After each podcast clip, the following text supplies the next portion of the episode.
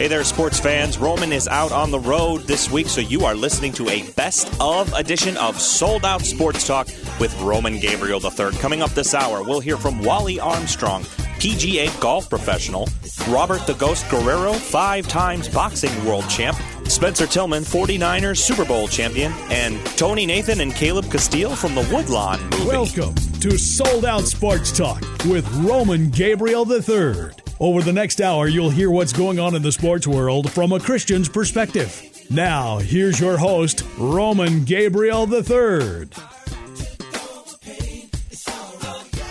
Great to have you in with us tonight. Uh, coming in, uh, I told you a little bit about Wally Armstrong, former PGA pro, 12 years on the PGA Tour. He also caddied and looped on the PGA Tour, but uh, now making an impact uh, through the game of golf with the youth of America and around the world. Also, author of The Mulligan with Ken Blanchard, Practicing the Presence of Jesus, which I'm reading right now, and we're going to tell you how to get those books. And I first came to know about Wally through his book uh, with Tom Lehman, In His Grip. Uh, just some great devotional material for the Christian who loves golf. So if you're a golf fan out there, get your friends on the phone and uh, check it out uh, so that uh, you can hear uh, Wally Armstrong tonight. Wally, how are you, buddy? Doing great. Hey, great to have you in here tonight on Sold Out. You're a guy, uh, University of Florida. just give people a little bit of background, first of all, about your interesting background in terms of uh, you know, your love for golf, how you came to know the game of golf, and just your experience uh, in getting to the PGA. Well, I grew up in Indiana, uh, out in the cornfield. Started looking for golf balls and to make a few bucks uh, from this little nine-hole course, and then I started caddying and uh, for the club champion, and uh, he took me under his wings, and I really got a got a flavor of golf, you know, and and uh, I just loved the competition side of it, and and he took me. Uh, to the tournaments, and uh, then I ended up uh, playing in uh, high school golf. Won the state uh, championship my senior year, a couple other state titles, and I had a, a, a golf professional that had gone to LSU and uh, in college, and he says, "If you really want to excel in golf, you need to go south to the SEC." So uh, I interviewed a number of uh, of colleges, and then uh, University of Florida offered me a scholarship. So got down there in the early '60s just you know, I played pretty good. I was always second man, kind of to Bob Murphy or Steve Melnyk. I wanted to be a golf coach, and uh, that was uh, why I went in and got my graduate degree.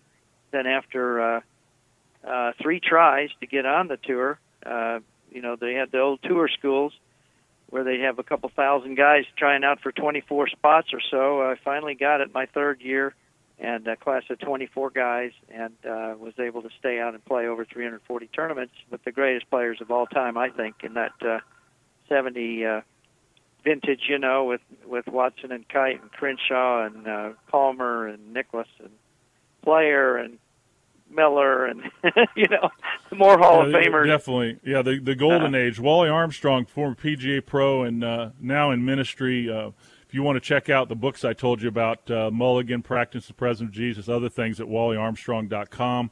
Uh, I really would tell you that if you're a golf fan and you want to connect the game of golf, which is such a great life teacher, with your relationship with the Lord, these are books you absolutely have to have. And um, you know, you were talking to us at the country club on Monday with a group of, of men and women that love golf, and uh, you had a really interesting story. You said it about the 70s. It's almost like NFL football, the golden age of quarterbacks, the golden age of, of golf when you played the game. Um, you had an interesting relationship with Gary Player. Tell us about that. Well, I, I had a, a, a chance to caddy for Gary Player. It was really a freaky kind of thing. I, I think it was God really set it up. But uh, but I caddied for Gary Player in three tournaments, and uh, and unfortunately, the third tournament, uh, he had a contract with a banana company, and I forgot to take uh, bananas out of the bag, and and uh, they stayed in there for a week, and then I ruined all of his rain gear and gloves. You know, I was on my knees there, and I ruined all of his uh, rain gear, and gloves, and uh, that was the end of my caddy career. But you reconnected with him, right? Yeah. Tell tell me about how that happened with Gary, the reconnection uh, when you got well, on the tour. Well, then uh, you know I I got. Uh, earlier in the week when I was caddying for him uh, in uh, New Orleans, he uh, um, you know had these bananas out there, and I forgot to take them out of the bag, and but in the and he uh, asked me uh, he said, Wally, if you really want to make a difference in people's lives for Christ, uh, you should be playing on the PGA Tour. And uh, I really had that kind of thought before, but uh, he, uh, when I got back to Indiana after caddying for him, on my doorstep was a staff bag and woods and irons, and balls and gloves from him. And uh, ten years later, I was playing with a practice round with him and Seve Ballesteros in the Masters. So, uh, you know, I, be, I really believe that God. I know He gave me a game that could sustain that kind of competition, but a heart to to want to serve Him, and uh, was very fortunate to to be a part of uh, starting the uh, tour chapel. Uh, when I got out there, was one other player, and we kind of got it going again. And we saw a number of players trust Christ, like Larry Nelson, who's the Hall of Famer, Bernhard Langer, Scott Simpson. Just had a, a tremendous group of, of uh, men and women that we met out on the tour with our wives every week. Wally Armstrong, former PGA professional, with us and uh, minister. He's out there all the time talking to men, talking to youth, and uh, we'll get to, to what he's doing with youth. It's absolutely incredible some of the things that he's got going out there in terms of reaching youth and getting more kids involved with the game of golf. And you also uh, obviously had a great love for Arnold Palmer. Absolutely, he was the king when I was growing up in Indiana. Of course, they had the big three, you know, Jack and Arnold and, and Gary but uh, but Arnold, I think, was the people's favorite. Now you had an opportunity to see him play his last Masters and follow him, and uh, you said something really interesting at the that got everybody's attention at breakfast the other day. That you saw Jesus in the flesh. Tell us about that. Well, yes, that was very interesting. I I drove up from Orlando to follow Arnold. I got up there early Thursday morning and got out on the course, and I bumped into my mentor Jim Hiskey, who we helped start the the uh, Links players ministry and the college golf ministry together back in 1980. But I bumped into Jim and we were following Arnold, and he said, "Listen, could you come up behind the 18th green? I'd like for you to meet my granddaughter Rachel." So I came around there, and there was Jim and Rachel, and there were about 20 people surrounding Ben Crenshaw and this tall spectator, you know, real handsome guy with khaki pants, and but people were pointing at this spectator, and uh, I said, uh, I, "I don't know who that is, Jim." Uh, and he said, "Well, you evidently didn't see the the Passion of Christ this winter because that's the actor that played Jesus. That's Jim Caviezel." And uh, the people were they could see his face, and they knew it was Jesus, but they didn't really remember his name. So they were going, "Hey, look, there's Jesus talking to Ben Crenshaw over there." so people were going, "Hey, look over there, there's Jesus." See, and the, and the whole thing about it, Roman was, you know, he didn't have sandals and a beard, but he was like everybody else he was he was a golfer, you know, and uh, and that was just an ama- amazing picture to say. Well, that's that was just a picture of how, to me, how I was just learning to uh, to follow Christ in that way as a friend, as a almost like a fellow golfer. To, it, it does say in the scriptures that he's our brother, he's our advocate, he's our parakletos, which means somebody that comes along beside you and helps you. In the Mulligan book, we talk about how Jesus is our caddy, he picks up our baggage and picks up our lives and carries us and uh, and and gives us the life and guides us along uh, like a caddy does. And a lot of people love that image. In the book that you wrote, um, I'm reading it, The Practice the Presence of Jesus, uh, forward by Ken Blanchard and, of course, written by uh, Wally Armstrong, Experience the Gift of His Friendship. And what you're saying is, is that we need to do a better job of visualizing and understanding the relationship aspect of being a Christian. Well, you know, I would ask the, the the listeners, you know, if if if you hear the word Jesus, what do you see in your mind? You know, do you visualize, you know, a Jewish rabbi uh, 2,000 years ago? Do you see a Sunday school picture of him? But for me, what happened is I was in my den uh, one morning, just wrestling with my faith, and uh, I just imagined him uh, as this real, real person, and uh, he became real to me, and I realized that he is, he's always there, but I had to. Uh, he kind of revealed himself as a fellow golfer.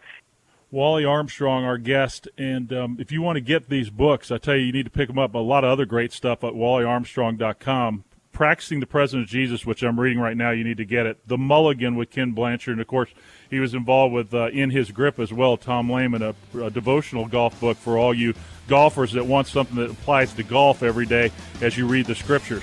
When we come back, more with PGA Pro Wally Armstrong. We'll talk some youth golf right here on Sold Out Sports Talk on AFR Talk.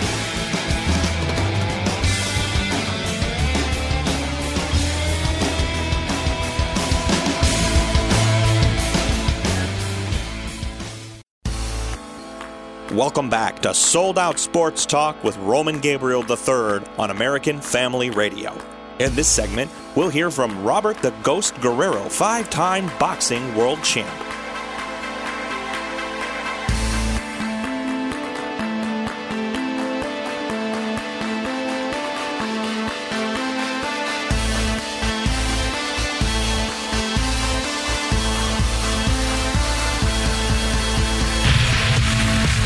Back on Sold Out Sports Talk on American Family Radio, 806 Eastern, 706 Central. You can join us at afr.net streaming.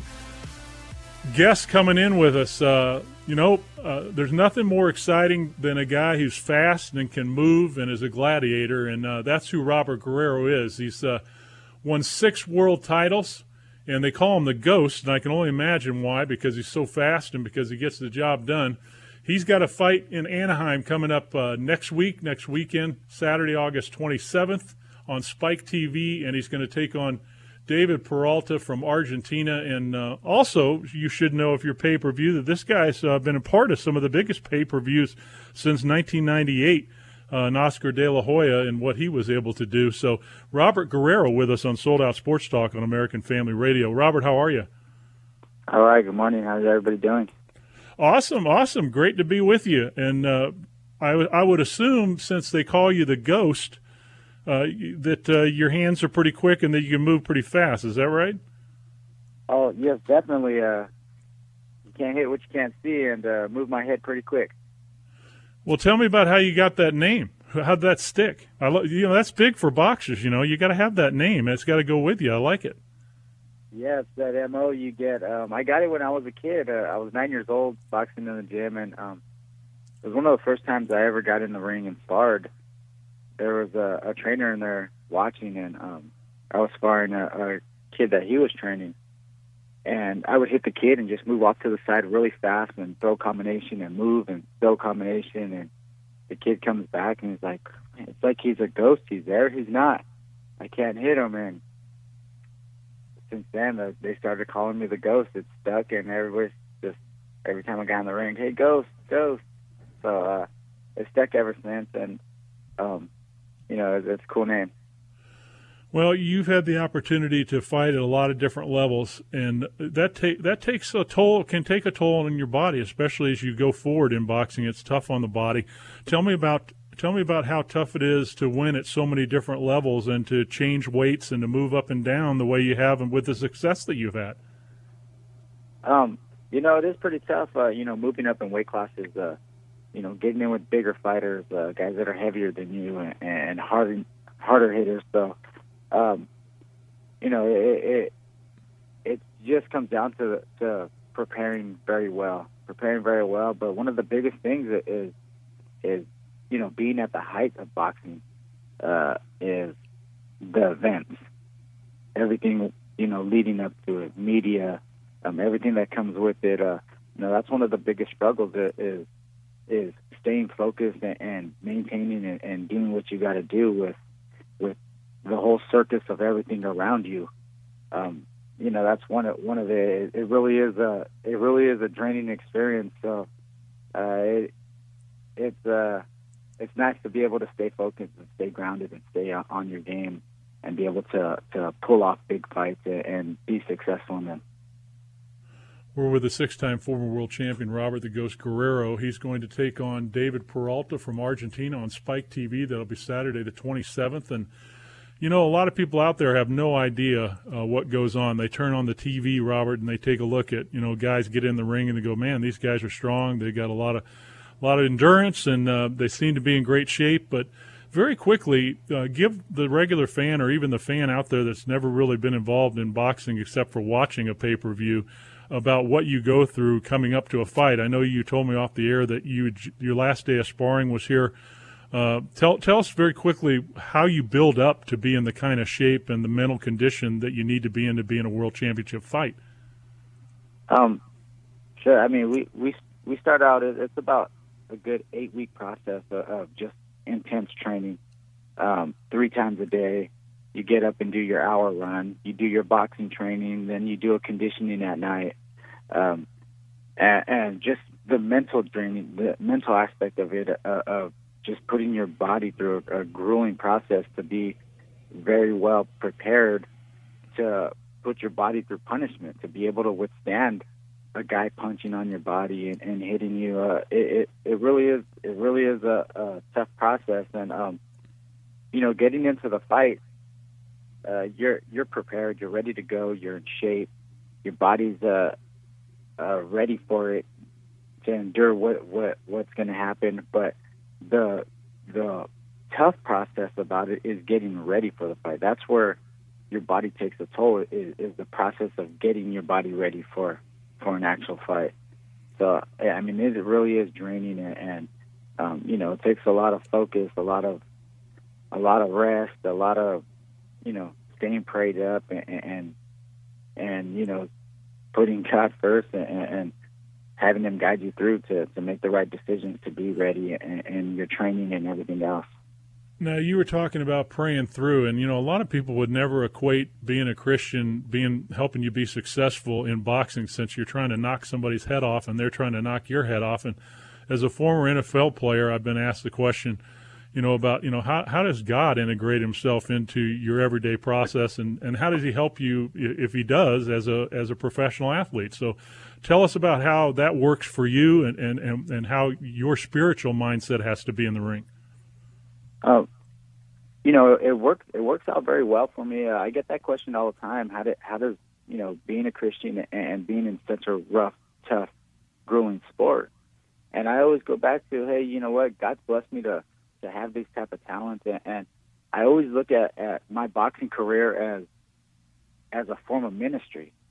Um, every time I step into that ring, every time I do an interview, every time I'm on TV, you know, always talking about the Lord, always giving him praise, you know, for the blessings he's blessed me with, and and also, you know, every time I step into the ring, it, you know, got scripture on my shorts. I always put Acts two thirty eight to repent and be baptized in the name of Jesus. Uh, I feel that if I want to get a message across to people in the in in the Lord's name, it's it's you know whack them in the head with that, and, and there's no.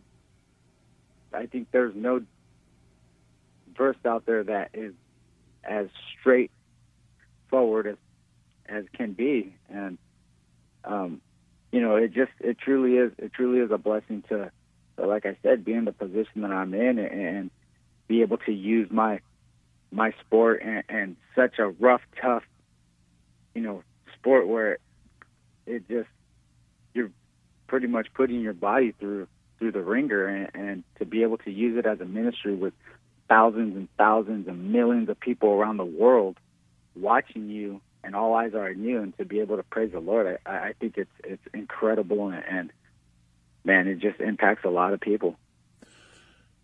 We're talking to Robert the Ghost Guerrero. He's going to be taking on David Peralta from Argentina on Spike TV August 27th. Next Saturday, you'll get a chance to check that out. And uh, the Ghost is moving fast, and hopefully he'll be fast enough next weekend. And you know, one of the things about boxing that's become, you know, always been prevalent, but even more now because you have to, you know, hype the pay per view and you have to get the viewers to you. Um, it's changed so much the boxing world in terms of social networking, in terms of all the PR you mentioned earlier. You know, there's a lot of trash talking that goes on in boxing. You know, you see a lot of trash talking before the fight, even even you know the whole psych out thing before the fight begins. But I would assume that you're probably not much of a trash talker. That you kind of let the fist do the do the uh, talking. Oh yeah, definitely. I, I let I let uh, that ring generalship and getting in there and taking care of business do the talking. Uh, it's it's funny you say that. Um, you know, it, it, last year, 2015, I was the highest viewed fighter in boxing, and, and you have all these fighters who trash talk and and and are out there and using as much social media, all the media doing just corrupted stuff to to keep their face out there and to just build themselves up. Um, they can't understand why I'm the highest viewed fighter when I do none of that. I, I take care of my family, put God first, go in the fight, do what I got to do, work hard, and they just don't understand it. And I tell them all the time, I go, "You guys have the wrong recipe." The right recipe is put God first, and He'll provide for you, and that's what He does. He provides for me, and I'm the highest viewed fighter out there, and they, they just can't understand it. And I, I just tell them all the time, hey, you know, it's it's what God provides for me. You know, I put Him first, and I exalt Him every time I fight, and you know, He He's the provider. Couple of minutes left with Robert the Ghost Guerrero. He's going to fight in Anaheim. Uh, looking forward to it on Spike TV. And uh, you know, one of the things that you mentioned was family, and your wife Casey was diagnosed with leukemia back in October 2007, and you were talking about before we came on about the ups and downs and about what you have to go through. Tell me about how that experience changed for both of your lives. Uh, that it, that experience was it was it was rough. It was a rough experience. Uh, she had to undergo the bone marrow transplant, and um, that's probably one of the toughest things that I've had to see and and watch. I always go back to they go, oh, how was that? I go, man, it makes boxing look like you're going to Disneyland and having a good time. Just every everything they go through, the side effects and everything. Um, I mean, it's incredible to see how far she came and, and um, you know the blessings that that she's been blessed with to to be able to overcome and and be healthy and and cancer free. I mean, it, it just it, it's incredible.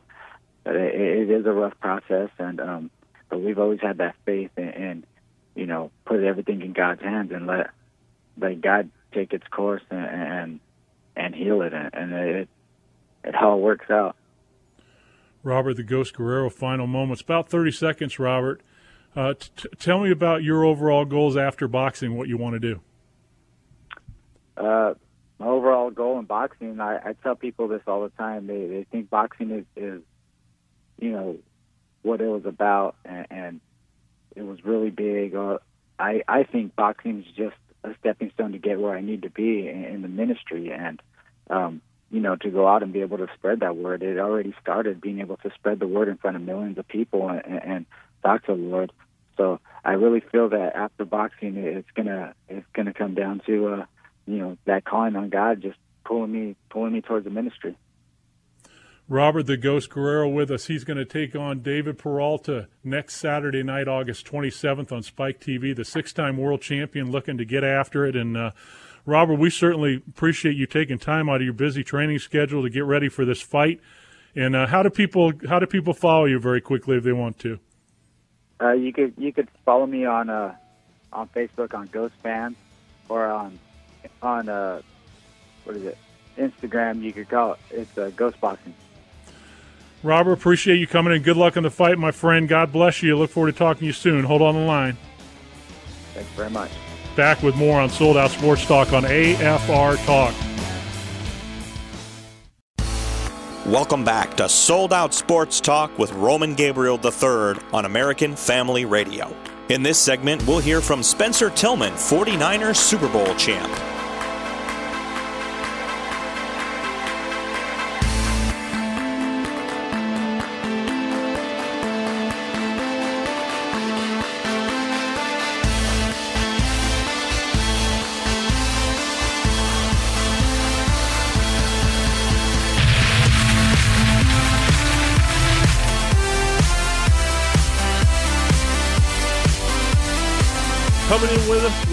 There's no difference between the two guys. This guy here is a guy who loves Jesus, uh, played at Oklahoma where he was a national champion, uh, running back, uh, then a Super Bowl champion with the San Francisco 49ers, but more importantly, a brother in Christ and uh, somebody who's doing some great work that uh, we've gotten to know each other very well over the last year, and he's been a guest on this show. Uh, last time we caught up with him, as I said, was Super Bowl 50 in San Francisco, but our good friend Spencer Tillman, with us here on Sold Out. Spencer, how are you, buddy? Oh, I don't mean to brag, but I'm doing pretty good for an old man. Roman, how are you doing, my friend? Well, don't say that you're an old man because I'm two years older than you. So uh, Oh, if you're young. an old man, then I'm in a lot of trouble. no, you look good. You look great. Last time I saw you in Houston, as a matter of fact, a few days ago, you're looking great. So um, you're you're not much worse, worse for wear. You're doing fine. Well, it was it, it was always great to see you. We had a good time in Houston, and uh, we're there for for a purpose. And uh, of course, Super Bowl 51 in Houston coming back there, Spencer. Ten years later, uh, they did a great job last time around, and and I'm sure this is going to be a great one as well. Yeah, it should be. You know, we lost football here, if you recall, back in the late '90s, and uh, Bob McNair, the owner of the Houston Texans, was gracious and uh, put up the dollars to, to bring football back to Houston. And Uh, that was in the early 2000s, and we've been rolling ever since. And it's been a great organic process. But we've had the Super Bowl one other time uh, prior to this upcoming Super Bowl in 2016 slash 17. So that was back in 2007, I want to believe, somewhere around that time. And maybe uh, maybe the, the, most exciting Super Bowl game that we've seen between yeah. the Patriots and the Panthers. I remember it was a great football game coming down to the last second field goal. Yeah, and we get a chance to perhaps duplicate that or at least match it again. And that's the, the fun thing about it. You know, like all the other postseason uh, pinnacle events, we get a chance to know years in advance in some cases where the Super Bowl will be. It's not like the NBA or baseball where those two cities determine where it's going to be. And, and that, that kind of gives you a chance to build that anticipation. So we are on tiptoes of anticipation here in Houston, Texas, waiting for the Super Bowl to come back. But in the meantime, we're planning, uh, as are you, uh, to, to have a, a great event series leading up to that. So we're, we're excited here. Spencer Tillman's with us, and of course, if I took the time to go over his resume, we would waste all of our time. But I will say, CBS for 17 years, college football. You've seen him as an anchor at the desk. He's called games. Also, Fox, um, Houston Texans, um, and what uh, he was just talking about, which is going to be an incredible event the week after Super Bowl. Um, he's been doing it for about four years now. It's the Lombardi Awards. And uh, what's cool about it is, as you probably know, it is the Lombardi Defensive Lineman Award that's given out. Uh, but what uh, Spencer has done is taken the Lombardi Awards, uh, which is named after, of course, the Super Bowl trophy. Uh, but you're going to find out some things today that it has a big connection to college football, and that Vince Lombardi and his family wanted much more than just uh, to be heard in the Super Bowl. So, Spencer, tell us we've talked a little bit about the Lombardi Awards, but I know you're looking forward to really kicking it to the next level the week after Super Bowl in Houston, Texas. Yeah, the Reader's Digest version of it is really interesting. Uh, about four or five years ago, some principals at the Rotary Club of Houston, who are the rights holders to the Lombardi Award, came to us, Axiom Productions, my company, and said, "Is there's something you could do to help raise the profile of our event?" And my initial thought, I'm always a you know, kind of looking at the, the, the reasons for why things weren't successful before and then possibly move, removing those constraints to try to, to give a clear pathway to some success. So we began the hard work of looking at what was, and for nearly 50 years, the event was kind of sequestered away and kind of buried, and, and no one really knew it. And it was a shame because the narrative was really compelling. In 1969, when Vince Lombardi was diagnosed with cancer, uh, he had relatives here in the Houston area who were very helpful in that process. A couple of them happened to be Rotarians, and the long and short of it was after he passed in, in 69 or 70, uh, the NFL a year later appropriated his name for the use of the Super Bowl trophy, the game's highest team honor. Uh, a year prior to that, two businessmen who were members of the Rotary Club of Houston went to Marie Lombardi and asked her for the right to use the Lombardi name and leverage it for purposes of raising funds for cancer cures. She granted him that right. So if you follow the timeline there, the story is that the College Award had the right to use the Lombardi name a full year before the NFL appropriated it for its top honor. But the problem is you know, the NFL is a marketing machine, and the Rotary Club of Houston is not. Um, the leadership structure it changes every year. It's very tough to get traction with ideas, and, and leadership was very slow to get that traction. So the the wisdom of them was to go to people outside of their purview to find some solutions, and we did that. Uh, we went to CBS Sports. Sean McManus gave us a couple of hours on the, the, network station there, and uh, we incubated it for a few years, perfected the whole process of broadcast, and um, now are in the position to scale it. So we're excited about it, and that's in part what you were here for last week uh, to kind of uh, unpack what's possible with your outstanding effort initiatives. And uh, we see the world the same way. So we're going to leverage what God has put before us to do something really special. Spencer Tillman's here with us, um, heading up the Lombardi Awards, which will be a week after the Super Bowl in Houston. And uh, one of the things uh, that I love about this program is, you know, there are a lot of awards programs out there, and believe me, you know, there's nothing wrong with awards programs. Um, but the real question happens when we finish the awards program. You know, how are we impacting uh, those around us? And um, if you would, tell our audience about how uh, youth get involved in this. There's the Lombardi Junior Awards and how student athletes are impacted through this. Yeah, in 2012, you know, the notion of creating the Junior Lombardi Award was kind of hatched, and um, we did it on a national basis. And with the idea, it almost sounds inverted. You would go local first, but we needed to scale it and make it national first. And then the following year, they instituted uh, the Junior Lombardi's Awards, just focused here in Houston. The idea is a module kind of junior or a facsimile, a reasonable facsimile of what we're doing on the national level with its own local show. We would take the, the announcement and the winner and invite them to our big show. Uh, they wouldn't necessarily be front and center and part of that. We just want that culture to be shared, uh, the culture of leadership and excellence. And so we began here in Houston, Texas, where the award began. And uh, the plan is to propagate that and spread that out throughout the United States and cities across America. And that's a little bit more down the road for us, about three years but you will be able to have uh, junior Lombardis at your particular school uh, moving forward. And so we're we're doing some things with respect to tweaking the categories of who's eligible and so forth, which will have an impact on that. And that's an organic process that's taking place. But in the meantime, we'll be rolling out uh, Halo events, uh, a kind of a seven pillared or seven tiered approach that is representative of the seven major institutions that all cultures have. And briefly, a few of them are education, arts and entertainment, of which sport is a member, football in particular.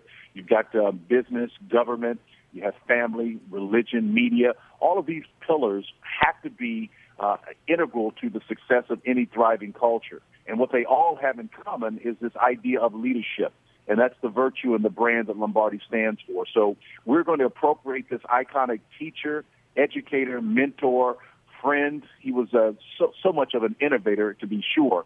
We're going to take his leadership approach to things and propagate it throughout those seven institutions and be able to honor people uh, within those institutions who represent the type of leadership that Lombardi demonstrated. And we're talking far beyond the white lines of a football field. Leadership is the attribute in greatest demand, yet shortest supply. And there's no other iconic figure, at least at that level in football in particular, that exemplifies that better than Lombardi did. Spencer Tillman is with us, uh, head of Lombardi Awards, coming up in Houston after Super Bowl 51. And, uh, you know, Spencer, one of the things that we love to do on this show is we love to encourage family. We love to encourage moms and dads that as difficult as sometimes things can look outside in terms of some of the things that their kids come up against, some of the thoughts, some of the things being taught to children today in schools that are so against biblical principles. What I love about your program is is that those pillars that you just talked about um, can be used to, to give what the world would call life skills, but what you and I call biblical principles. And tell, tell me why, for parents out there, biblical principles and life skills training is so important. Well, that, that's a huge question, and, and it's a great one, too. And I'll give it my old college try. I, I can tell you that you know, as Christians, we're called to be as wise as serpents and to understand, count up the cost. There are the scriptures are replete with examples where we are admonished to consider the conditions around us before we do anything. We are to pursue peace. We are to seek the wisdom of counsel. Forsake not the assembling of ourselves together. There are purposes and reasons for that because there is protection, there is wisdom when we come together and share with like-minded people. And so we're not necessarily told to stay away from the areas that the secular space has claimed that that is our media, our government, and all these other areas as Christians, we have to stake our claim. You know, I'm from Oklahoma, and we're known as Sooners in Oklahoma. Some people call us cheaters because we went out and staked our claim before everybody had access to the land run. But the bottom line is we had wisdom. We had an understanding that in order to stake our claim, we had to be wise and to understand the context of our situation. The world is in a very difficult place right now, and it's one that Christians should be aware of. Big picture, there are 7 billion people on planet Earth. And of those 7 billion, according to Gallup, 5 billion of them are adults age 15 and older. And of those, Roman, 3 billion are telling Gallup that they're full-time formally employed or seeking full-time formal employment. But here's the problem. There are only 1.8 billion full-time formal jobs created in the world today. So if you do the math, that leaves us with a 1.2 billion shortfall in full-time formal jobs. Well, what does that have to do with what the question that you asked? Well, people are going to fail more because of globalization, information technology. Folks are able to collaborate and compete for jobs in Bangalore, India, and China that they couldn't even think about just 15 or 10 years ago. That has real implications for us competing in the world today. We're going to have to be more resilient. Why? Because we're going to fail more. We're going to lose more of those jobs. Uh, and then the attitude that's required to come back as a result of a setback becomes more important than even academic prowess in some ways. Now, we are big time advocates of academia here at the Lombardi Awards. Uh, Lombardi himself was a tremendous teacher of Latin, physics, and so forth. But what we also understand, as every Christian should, the bigger context says we don't know or should we care that those things are important. The bottom line is there are more people that are able to collaborate and compete for those shrinking number of jobs. Therefore, we have to be creative. We have to have enterprise architecture to look at the problem and come up with an innovative way to address it. We almost have to view job mobility as with a badge of honor. Spencer, we love you, brother. Thanks for coming in. We'll look forward to talking to you soon. All right, Roman. Take care. Thank you, buddy.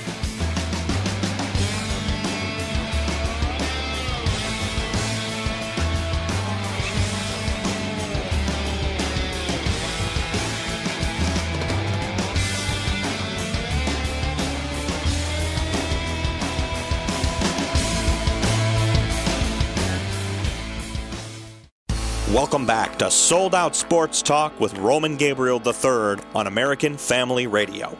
In this segment, we'll hear from Tony Nathan and Caleb Castille from Super Bowl 50 on the Woodlawn movie.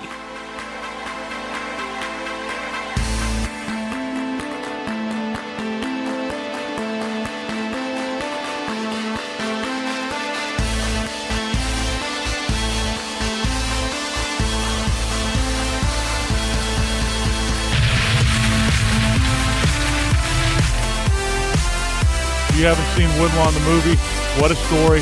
Drama, football, race, a little bit of everything in this film, I mean, to, to look at. But two guys sitting next to me, they know what playing football is all about. Tony Nathan, great Miami Dolphin, of course, uh, had a great career in the NFL. Alabama under Bear Bryant, uh, one of the most productive running backs in NCAA history. Uh, then you got Caleb Castillo, two national championships under Nick Saban at Alabama, knows the game and uh, he played this guy to the right of me. Uh, Caleb Castillo played Tony Nathan in the movie Woodlawn. And first of all, congratulations, guys! Great to have you on Radio Row. Oh, thanks Thank for you. having us. Awesome, awesome movie. First thing I got to ask Tony is your uh, your feelings, you and your family about it after you saw the movie. Well, my wife and I, when we first saw it, we actually cried about it. Uh, you know, it was it was touching and moving. Um, to see my life, our life being portrayed on the movie screen. Uh, and after we uh, watched it, we watched it with my daughters, and come to find out, they we had to have a family meeting because they said all that stuff they never knew about that happened in our life. So they said, "Well, we don't know y'all. Y'all strangers." what, what was was it surreal though seeing yourself? I mean, you've seen yourself on NFL films, and you've seen yourself, you know, obviously on television playing football, but to see someone else, Caleb here play the part for you. What was that like? It was strange in a sense that somebody trying to be you. You know, I've I've had people in my life tell other people that they are me. But you know, just I don't know, trying to gain some sort of deal when but actually seeing somebody being sincere and truthful about doing it and actually pretty much getting it right, it uh, is very rewarding. Caleb, it's really exciting. Your story, we talked about it last time on my show. You know, three days out, you find out you're going to play the role that you never really acted seriously before in your life. You've played football, obviously, you're good at that. Uh, but challenge about Tony Nathan, and how did you prepare for him and, and the opportunity to play him? Yeah, I think for me, it was just uh, preparation meeting an opportunity. And for me, I had been acting uh, for about a year. I had no, not done anything to the level of a, a full length feature before. So um, we initially, me and my team, we um, auditioned for the lead role. Uh, found out we didn't get it. then they uh, brought me to the open casting, which I there was hired as uh, stunt double, and so worked there. Did the rehearsals for that for about three weeks, and then three days before production, they called me back in, and they're like, "Hey, we want to look at you to play the lead." And so um, at that time, I was just ready. I mean, I was prepared. I think that uh, um, from the beginning, I just had faith that this was going to be my film. Tell me, you guys, about um, the response to the movie. I mean, and now the DVD being out. By the way, Woodlawn the movie is where you go to get the DVD. You know, I'm just going to say this: I I took my daughter, my son-in-law, after we talked to see it. They're not big sports fans. My daughter, you know, she just heard it was a good film and wanted to come with me. Yeah, good. So when we watched the film on the way out, walking out, my daughter looked at me and she said, "Dad, the that's the that's the one of the best movies I've ever seen. It was awesome." amazing. Uh, my son-in-law the same way. We all had tears in our eyes during parts of the movie, and we talked about this on my show.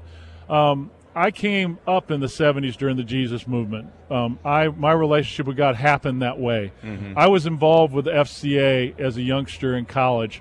I had an FCA director like Sean Astin that mentored us when we played football in college. So it was a film that touched me in a lot of different ways. It was very emotional to watch.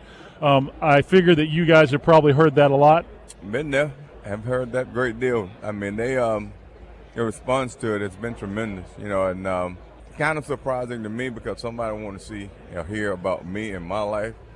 Me, it's boring to me and my wife sometimes, but for someone else to think it's just enough to actually meet, you know, reach people and get get them to make the commitment to Christ, that's outstanding.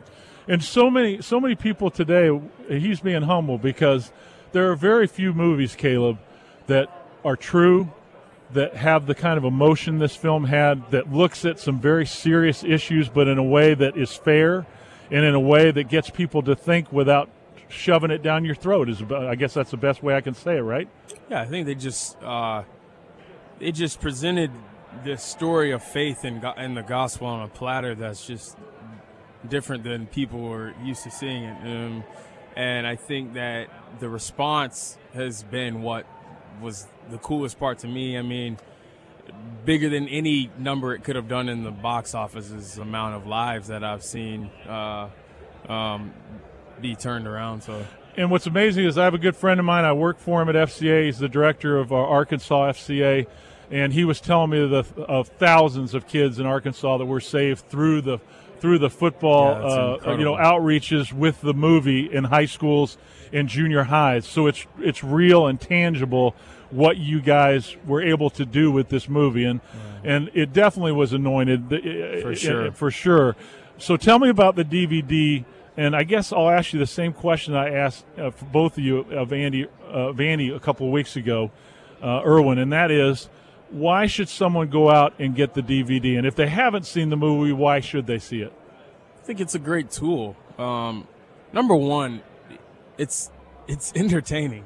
It's a great film. It's a great story, and then uh, second to that, it's a great tool to share a message of faith and hope and forgiveness. And it's it's inspiring. I mean, it's for the whole family. You know, people from all walks of life have loved this movie, just like you just said. Your your daughter and her husband, they weren't sports fans, you know, and they were able to sit down and actually uh, enjoy this film. So I think that people should go get it if you want to be entertained by a great film, of course, and then if you want a message, because that's how that's why people watch film.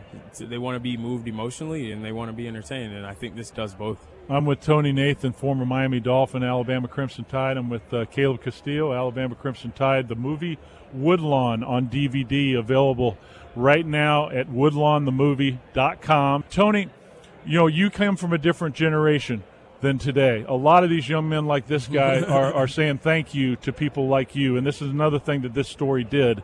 Um, I remember that time, even though I was very young. I was uh, at that time about, uh, I want to say 13 or 14, but I remember the difference that, that at the time that things were changing uh, and what it took to get change. It was very painful. Very painful. I wanted to know from you at that time because that's made very clear in the movie, very emotional in the movie about just the struggle you had and your friends, few friends had on the team in terms of being accepted, even with your athletic ability uh, of becoming an integral part of a football team and becoming who you were and getting the opportunity. Tell me about your head coach because he was awesome in this film and about what he meant to you, giving you an opportunity in high school.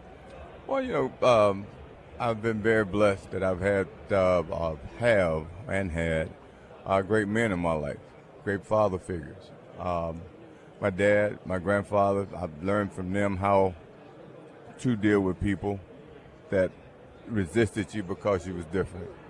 Uh, my high school coach, uh, he saw something I guess I didn't see in myself, um, and uh, he actually would devote to his time and uh, not let me get into the craziness that was going on around me. Uh, he, you know, devoted his time to making sure that I was where I needed to be when I needed to be there. Uh, due to what was going on on the team, he set some people straight about how they believe and what he should do with the team, and he didn't let the fans or the other kids that was there control the team. Uh, so you know, I, he showed me that I could trust him, and I did learn all white people wasn't bad. So, and I learned that you know he cared about me as a person. He meant a great deal to me. He, uh, like I said, kept me out of trouble, and he actually uh, accepted Christ through the movement that was going on in the school. And uh, and when he left Woodlawn and went to other school that he coached at, actually won a national championship, and most of the kids at his school wow. accepted Christ too because of his leadership. Sean Astin, of course, plays the, what we would call an FCA director. Uh, of course, the great Jon Voight on Bear Bryant, and boy, did he did a great job. We talked about that last time, Caleb. Two things: toughest part of making this movie, and maybe a fun moment making it that you remember.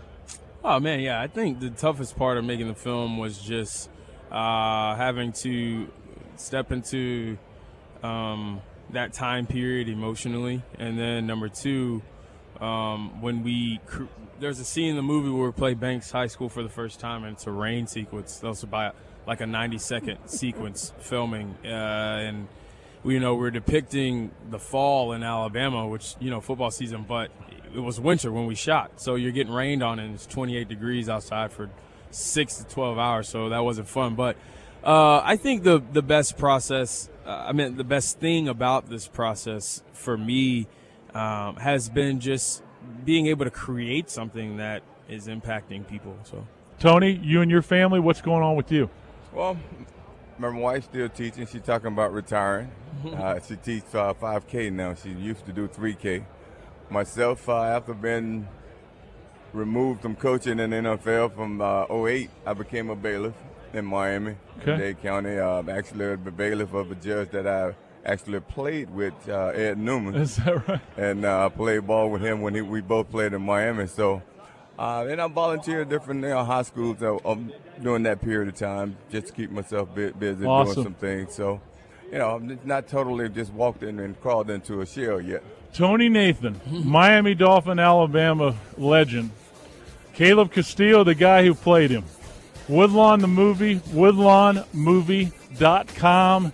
Get it, the DVD. You want to see a movie, you want to sit down with the whole family, you want to be an influence on maybe a neighbor that needs to know something about some spiritual things and really get an idea for it. This is the film.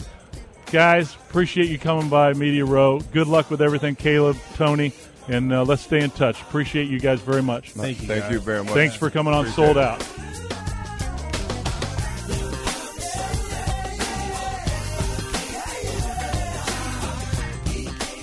You've been listening to Sold Out Sports Talk with Roman Gabriel III on AFR Talk. Podcasts of this program are available at afr.net. Thanks for listening and join us again next week for Sold Out Sports Talk.